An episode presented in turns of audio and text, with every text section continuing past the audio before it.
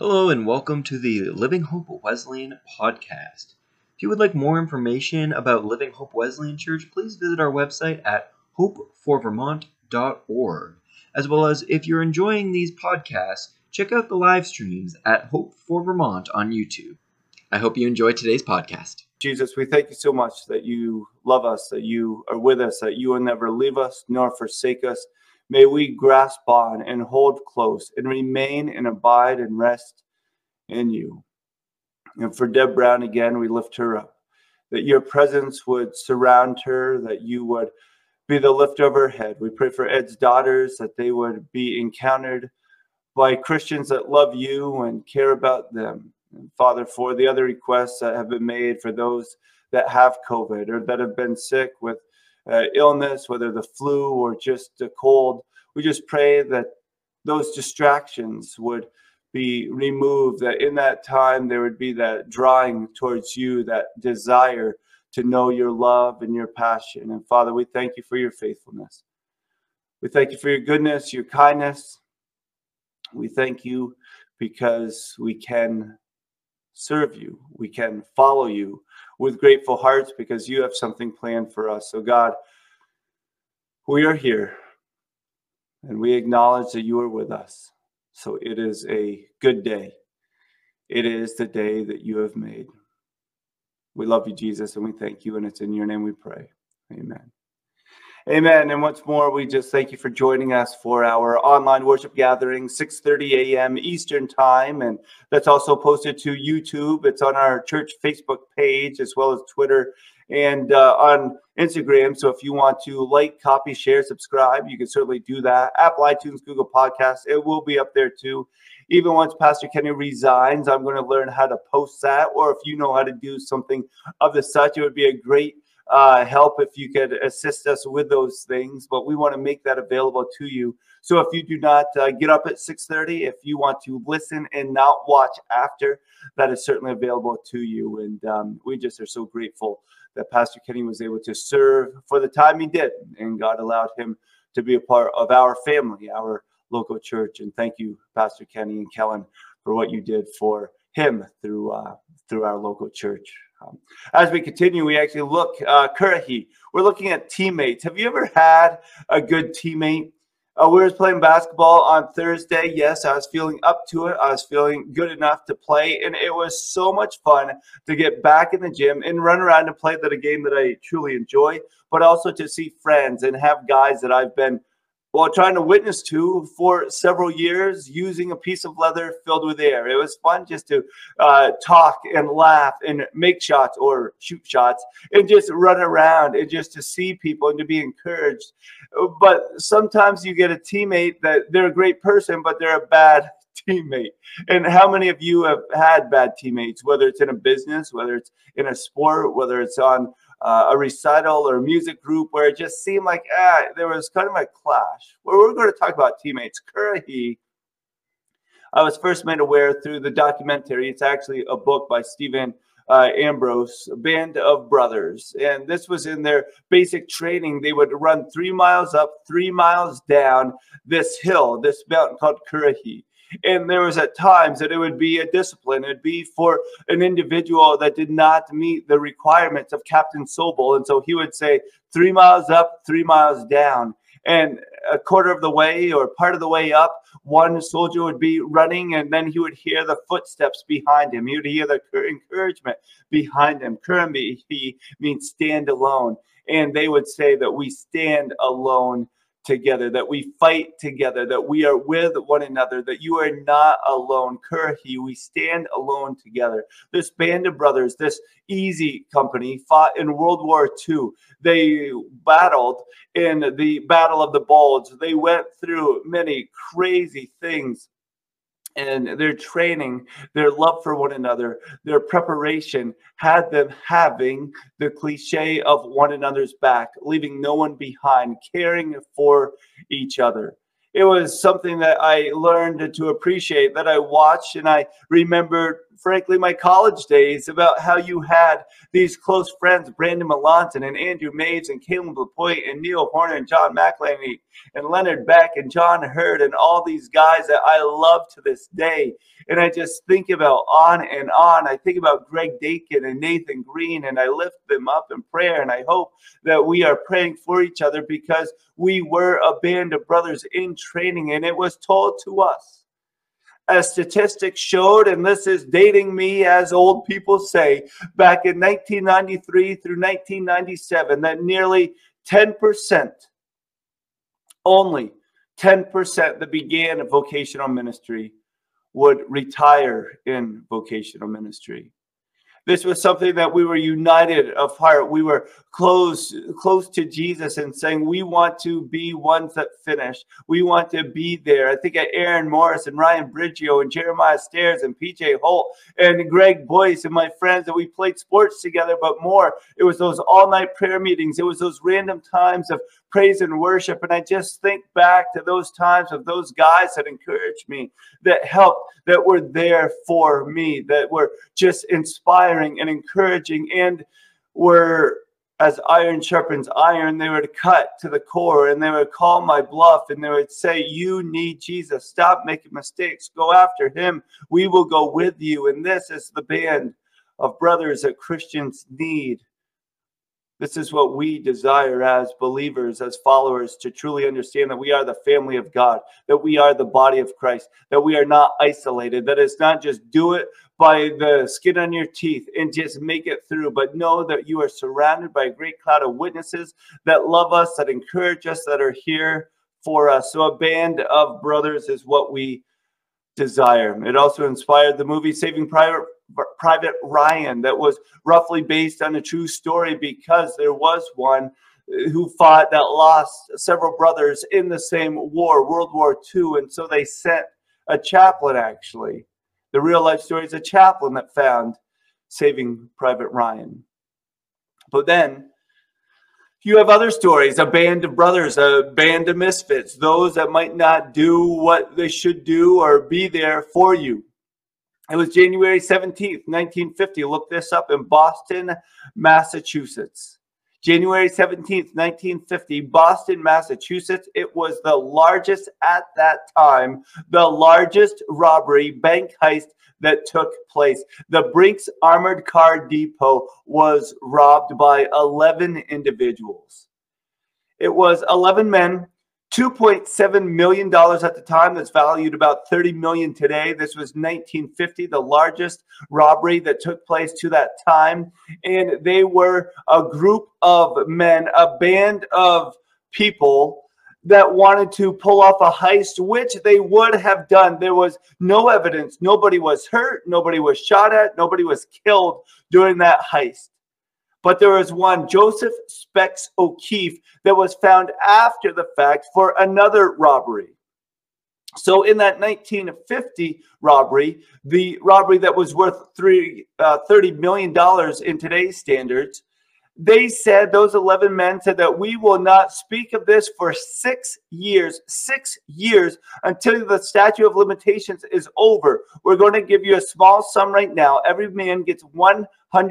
The rest of the money will be distributed 6 years later, after the statute of limitations is done. But Joseph Specs O'Keefe, in prison for a different robbery, a different violation, felt as though somebody had shortchanged him that $100,000. So what did Joseph Specs O'Keefe do? As there's no honor among thieves, he shared with the police department what had taken place in 1950. And out of jealousy, out of concern that he had been shortchanged, that $100,000 that every man had, that after 6 years they were going to get the full amount distributed to them, that he was shortchanged. So he was so upset that he said, I'm going to tell on everybody. They shouldn't shortchange me because I'm in jail for a different robbery. And so he told on all 11 men that were involved in that robbery that they were going to get away with it. Now, am I saying that he shouldn't have told, that you should hide things? No, I'm not saying that. I'm saying that there's a difference between those in Easy Company that fought in World War II, the airborne, the Band of Brothers, and these 11 men that thought they got away with the largest bank heist in Boston, Massachusetts in January of 1950. It's kind of interesting how that happens, isn't it? How we think that we're going to get away with something, that we think we have a great team around us, but do we truly have people that care about us? Direction, not intention, determines destination. Andy Stanley says this over and over. Direction, not intention, determines destination. Do you have those that have you on the correct direction for the destination, or do you just follow those that have the intention one day to take that direction? We have the intention one day to make that turn. We have the intention one day to change our lives. We have the intention one day to change our thoughts. We have the intention one day to do those things. Or are you surrounded with those that have that correct direction now in their lives for the destination you desire, the destination God desires for you? Ecclesiastes 1:9 says, "What has been is what will be, and what has been done is what will be done, and there is nothing new under the sun." There's nothing new under the sun. Nothing new under the sun. The thought of greed, the thought of power, the thought of lust, the lust of the eyes, the pride of life, the lust of the flesh. There's nothing new under the sun. Solomon, of all people, knew this. This is something that they were going to have to face. So we look at Solomon, the wisest person in the world, and he's saying there's nothing new under the sun. He calls things meaningless. History merely repeats itself. It has done all been done before. Nothing under the sun is truly new, from the New Living Translation.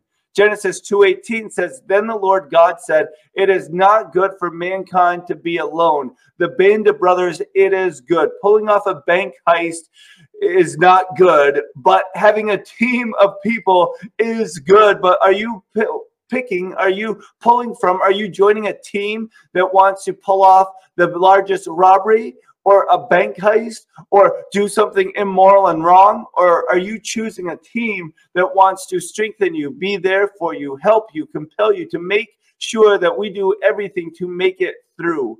It is not good for mankind to be alone. Ecclesiastes 4:7-8, I observed yet another example of something meaningless under the sun. This is something meaningless under the sun. And Solomon goes on to say, this is the case of a man who is all alone, without a child or a brother. Yet he who works hard to gain as much wealth as he can, but then he thinks to himself, who am I working for? Why am I giving up so much pleasure now? It is so meaningless and depressing.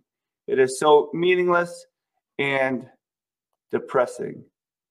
So this man that is alone, he is working hard for great wealth, but then he gets to the point, he says, who am I working for? Who am I going to leave this to? I spoke with somebody, this was a little while ago, maybe a few years ago, and they said, yeah, you know what? We have some wealth, but my kids are going to make it on their own, so I'm fully going to spend all my wealth on me. And then if there's property, then they can have that investment. But I'm not going to save anything for my kids. And I thought that's kind of interesting or humorous. And then I met somebody else and they said, I'm going to stop spending my money now because I have enough to live on. And I have all of these other resources that I could use to spend and go on vacation. But I want to leave those for my kids. I want to leave those for my family. And I thought, wow, what a change. Why are you working so hard? Well, this scripture is all about not being alone. As we look at Start With Why by Simon Sinek, why are you working so hard? Why are you giving so much? Why are you investing your time? Why are you so concerned, as Kerry Newoff has stated, why are you so concerned about a job that after you die, they're going to replace you in a matter of moments? The people that you love and you're trying to impress so much that, frankly, after you die, in 30 minutes, they're going to say, hey, pass the potato salad. Pass the potato salad, because life goes on. And What matters is your eternal life, and start with why. What truly matters? What have you given? What have you done? Two people are better off than one, for they can help each other succeed. They can help each other succeed. Do you desire to have other people in your life to help you succeed? Are you investing in others so you can help them succeed? Are we concerned about who we are surrounding ourselves with? Not that just pull us up, but that we help others. It is better to pull than to push. It is better to pull than to push. Who are we having in our lives that can help us succeed, that we can help succeed? Ecclesiastes 4:10, we find these words right here. It says, if one person falls, the other can reach out and help, but someone who falls alone is in real trouble. If one person falls, the other one can reach out and help. But do you know what? If someone is reaching out to help, are you willing to take their hand? Are you willing to listen to their advice? Are you willing and wanting to grow and to be held accountable? Or do we just want to be vulnerable and say it's hard, it's difficult, I'm lonely, I'm ashamed, this is terrible, this is difficult, this is... Or are we willing to reach out to the person whose hand is being extended? But if someone who falls alone is in real trouble, let us be those that reach out and that we help them. Likewise, two people lying close together can keep each other warm, but how can one be warm together? Stand back to back and conquer. I just think of Band of Brothers. I think of all the different war movies, fighting movies that I've watched, and I just think about those that they had somebody else to fight with them, to keep them motivated, to keep them encouraged. And you'll find one day that you are down and the other encourages you. You'll find that one day they are down and you need to encourage them. That was one of the greatest memories from college. It was not like an accountability group where, hey, you struggle with that. Hey, so do I. You know, God forgives us. He loves us. Let's just struggle and know that God loves us. It was like, well, you struggle, I struggle. How can we hold each other accountable? What steps can we take to change how we think, to change what we believe, so it will change how we live, to change our lifestyle?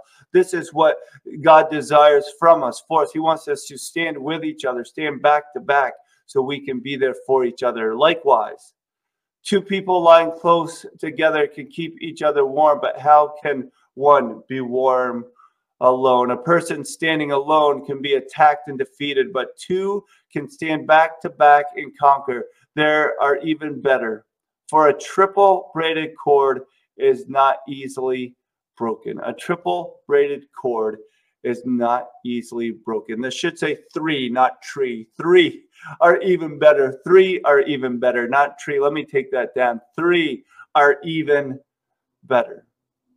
So my question is, as we look at the Bible, we look at different people, we look at examples, and there was Paul, Barnabas, and Timothy. There is one Paul who was investing in Barnabas. Barnabas was learning from Paul, but he was also investing in Timothy.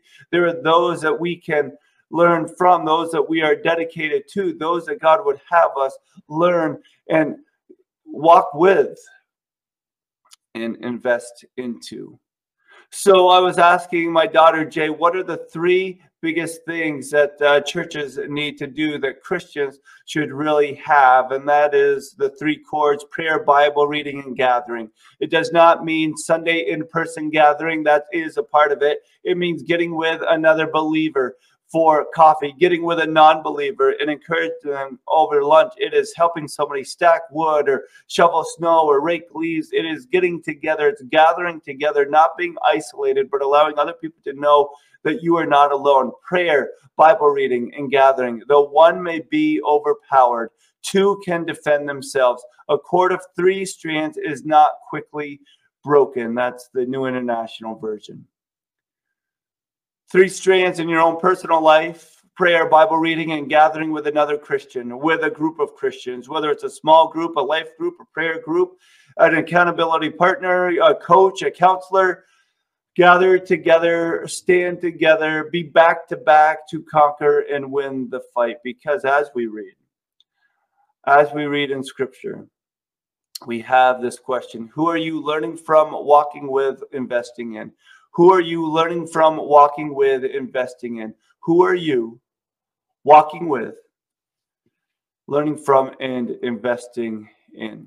First of all, it comes from your personal relationship with Jesus, not by doing things because you have to do them, but saying, oh, Jesus, I need you, and thank you for loving me and helping me and all the good things that you provide, all the power that you give, all the security that I have. My identity reflects you. Jesus, thank you. I want to learn and grow in that. And I know that as I pray to you, as I read your word, as I gather with other believers, I can do that. And then I can learn from, walk with, and invest in others that feel the same, that do the same.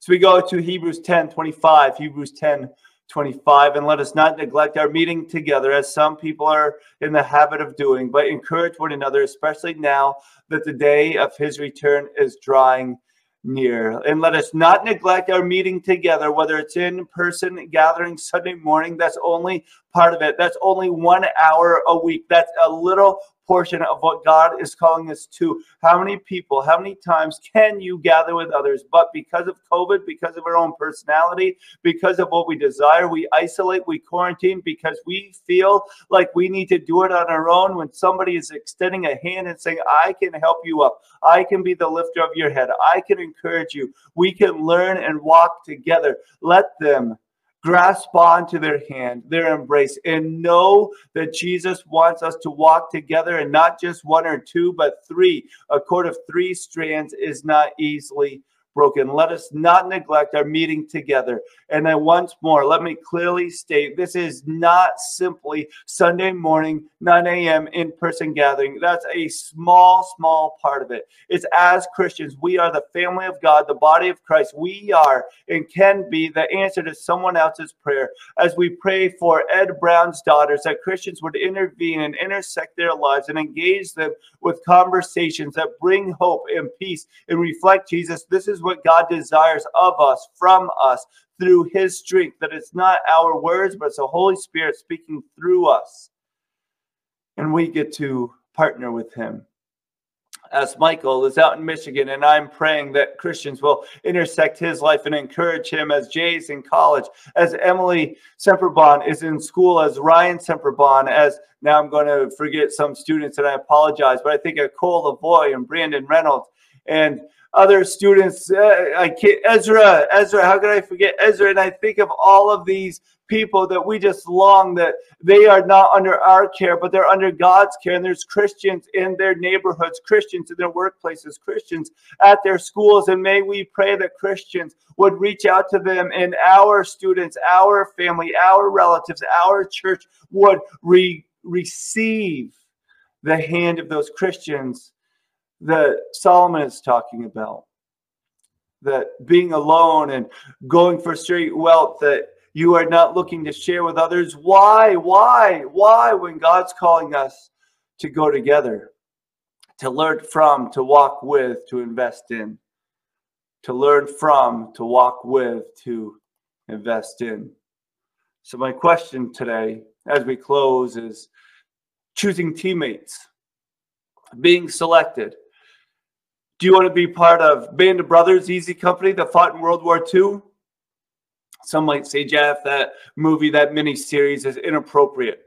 And yes, there are some inappropriate things, but the men that fought, I'm not excusing it, I'm just saying the men that learned to fight and prepare together, they had a strong brotherhood, that they loved one another. Major Winters, when he was asked, was he a hero? He said, no. But I served in the presence. I served in the company of heroes. In 1950, those 11 men that were part of that bank heist, valued at over $30 million now, were they part of the group that you want to be a part of? Those that are so nervous, that are so concerned, that are so jealous that they will, what's the term, rat on you? I would much rather be a part of those that had to run Currahee. Even when they didn't have to, but when they saw a fellow soldier, a teammate doing that, that they wanted to support them. So they went 3 miles up, 3 miles down, doing the hard things to let one another know that we are here for you. We are learning from, we are walking with, and we are investing into. Jesus, we pray for that Paul in our lives that we can learn from, and that Barnabas that we can walk with, and that Timothy that we can invest in. Father, help us not just to look to see how we can achieve, that we can move forward, but let us see how you desire to use us, and that we want to be filled with you by the witness and testimony and the encouragement of others, so that you can grow us. Help us not to be so proud to think that we know it all, to think that we're the one always giving, but let us be humble to learn from you and those that you bring into our lives, those that we agree with, those that we disagree with. May we learn from you, your empathy for the lost, that we might share the grace that you've given us with one another. We thank you, Father, and we ask that you would be blessed by how we live. Thank you for your forgiveness, and thank you for your love. Thank you for your help and your peace and your hope and your presence. We just say thank you today. Thank you, Jesus. And it's in your name we pray. Amen.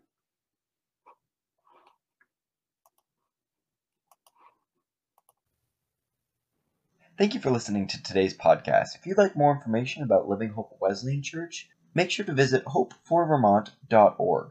As well as, don't forget to subscribe to our YouTube channel at Living Hope Wesleyan Church, where you can catch live stream versions of these services as well as other content. Have a great day.